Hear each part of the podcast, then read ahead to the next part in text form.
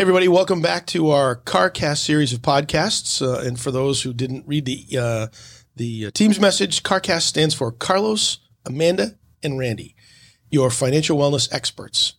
And we did ask in the podcast, uh, um, on the question about the podcast is uh, fill out our survey if you have a question for our panel. And the panel will try to answer it for you. So, Amanda, we did have a question, the submission, right, for the first one? We did, yeah. So, Kayla in our Manville branch uh, asked this question to us How much should a parent save each year for their child's future? That is a fantastic question that you really may not have the correct answer for ever, right? It all depends on you and what you envision your child's future to look like. Yeah. So, um, there's really no one size fits all for that question. It really depends on a lot of variables. It depends on your income. It depends on this is where a budget is very important. It depends on your budget. Did you already do a budget? And what is your quote unquote spare money? And then what do you envision that your child is going to need the money for? How how much or how big your goal is. You know, if you're talking about a car, okay, that's very manageable.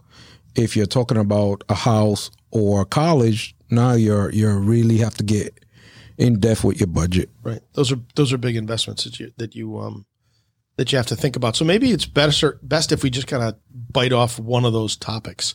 I mean, I think you guys had talked earlier about. I mean, if you say for a car, if you want to buy your child a car when they turn seventeen or eighteen or whenever they get their license, that's probably a you know at that time maybe be a ten or fifteen thousand dollar expense. So you just put a little money aside in an account, and it's theirs at the end of the day. They could use the Embark account or the Kickstart account. Or the Kickstart account. So there's a, a bunch of different tools you can use here at the credit union.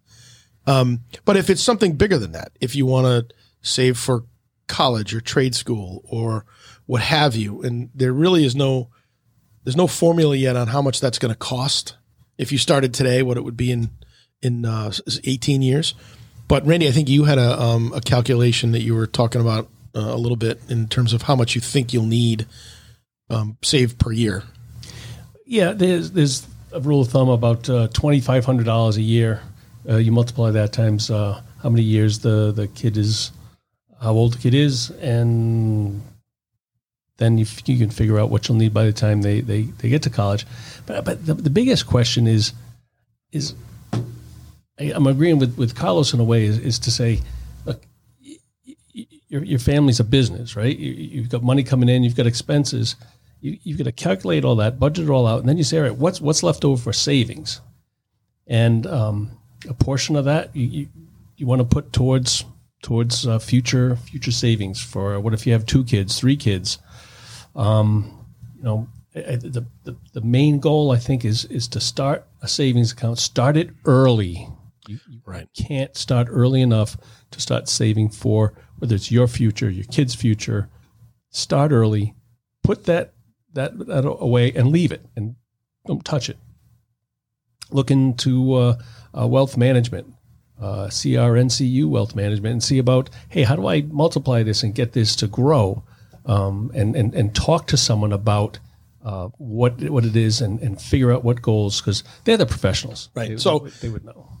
And they're going to probably talk a little bit about the 529, right? That's that account that earns tax free money. Uh, over time as you're saving for a college expense or if, if it's college, expense. yeah, Correct. that the 529 would be one of the one of the vehicles, right? And there's a lot of people that are using that tool right now because you can, you, the parents can put money into it, grandparents can put money into it, and so it, it sets the kid up um, for the future. But that's great. But I mean, you know, not everybody's cut out for college, right? I mean, they could go to, they could end up at, at uh, a, some sort of a, a trade school or, um, you know, as an apprentice for hey, we need plumbers, we need uh, construction folks. There's a lot of trades that are really hurting at the moment, and uh, and so it's not college isn't always for everybody. But if let's just say for a second, because now there'll be people out there that are listening to the podcast going, you know, I I just ah, I can't save anything. I got a I got a rent payment. I've got my own car payment. I got to buy food. I got to pay for heat. I mean, should they be worried that they won't be able that their child won't be able to get that future? Do you think? Again, I think they have to start. You have to start simple and and say, okay, no matter what your situation is, what can you do to start saving money because uh, your future is your kid's future. If you're not saving money for the for the family as a whole for anything, um, it, th- th- your child's future is, is is in tatters anyway. Yeah. So, um, trying to figure out what you know. Uh, Amanda said it last last uh, the last podcast. Uh, needs and wants. What what are some of the things? These are all hard things that we have to think about, and, and it's A little bit of sacrifice, I guess. yeah. See, what, what does it really want? I mean, we can all get go on these things, and I'm going to go on cruises. I'm going to do this and do that, and all of a sudden you realize you really haven't put a lot away for anything. I think at the end of the day, if you know, if you have a child and you want to start saving, start small, right? Even if you know the the kid is six or seven or even ten years old and you haven't saved anything, nobody's going to expect you to go and start saving hundred dollars a week, right? Mm-hmm. So maybe it's twenty dollars and you don't feel that for a little while, you know, and then you increase it. But if you just don't start, you're never going to continue to grow. Right. Right. And the, the lesson is that compounding the money that you put away early is going to be much better later on. And even if it's only 18 years down the road, you know, it's- we're not talking about retirement. Um, Amanda, you have, uh, you have one kid, you have Charlotte, right? So have you guys thought about what her future looks like? God, I hope she's going to be a millionaire. We all hope that for you. So when she was born, we opened an account for her, Yeah. um, and we have budgeted enough every week so that there is a designated amount goes in there every week. Yep. We also included a clothing budget. So every change of season, we have money in there that we can pull out to buy new clothes for her without affecting our personal budget. Um, and as far as the future, you know what? We're saving as much as we can for her, as well as, you know, for fun at the same time. So vacation savings. I think when it comes down to it, if she says, I want to go to college and I want to do this, we'll do everything we need to. Yeah. Uh, Carlos mentioned earlier home equity. You know, um, we're lucky enough that we're going to live in this house until she graduates, if not longer. So we'll be able to tap into that to help her out too. Yeah. And Carlos, you got three, right? I have three, so Oh, I. I have headaches right now.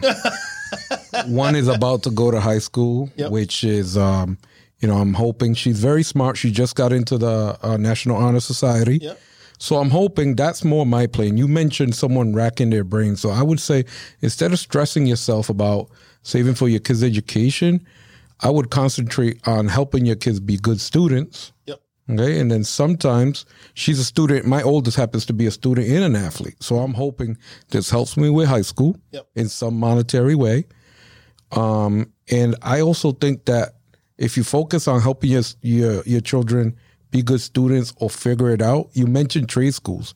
Trade schools are very popular right now because some trades ends up with a with a high degree of earning potential and very little debt for their for the actual schooling. Right.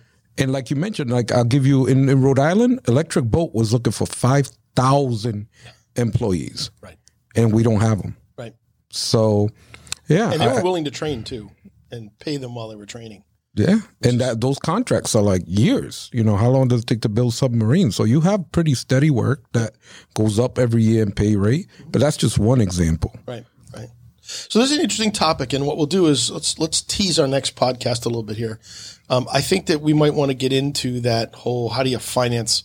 What does college education financing looks look like in the future? Do we think? And then how might we go about paying for that when the time comes? So for now, I am Tim, I'm Carlos. I'm Amanda. This is Randy.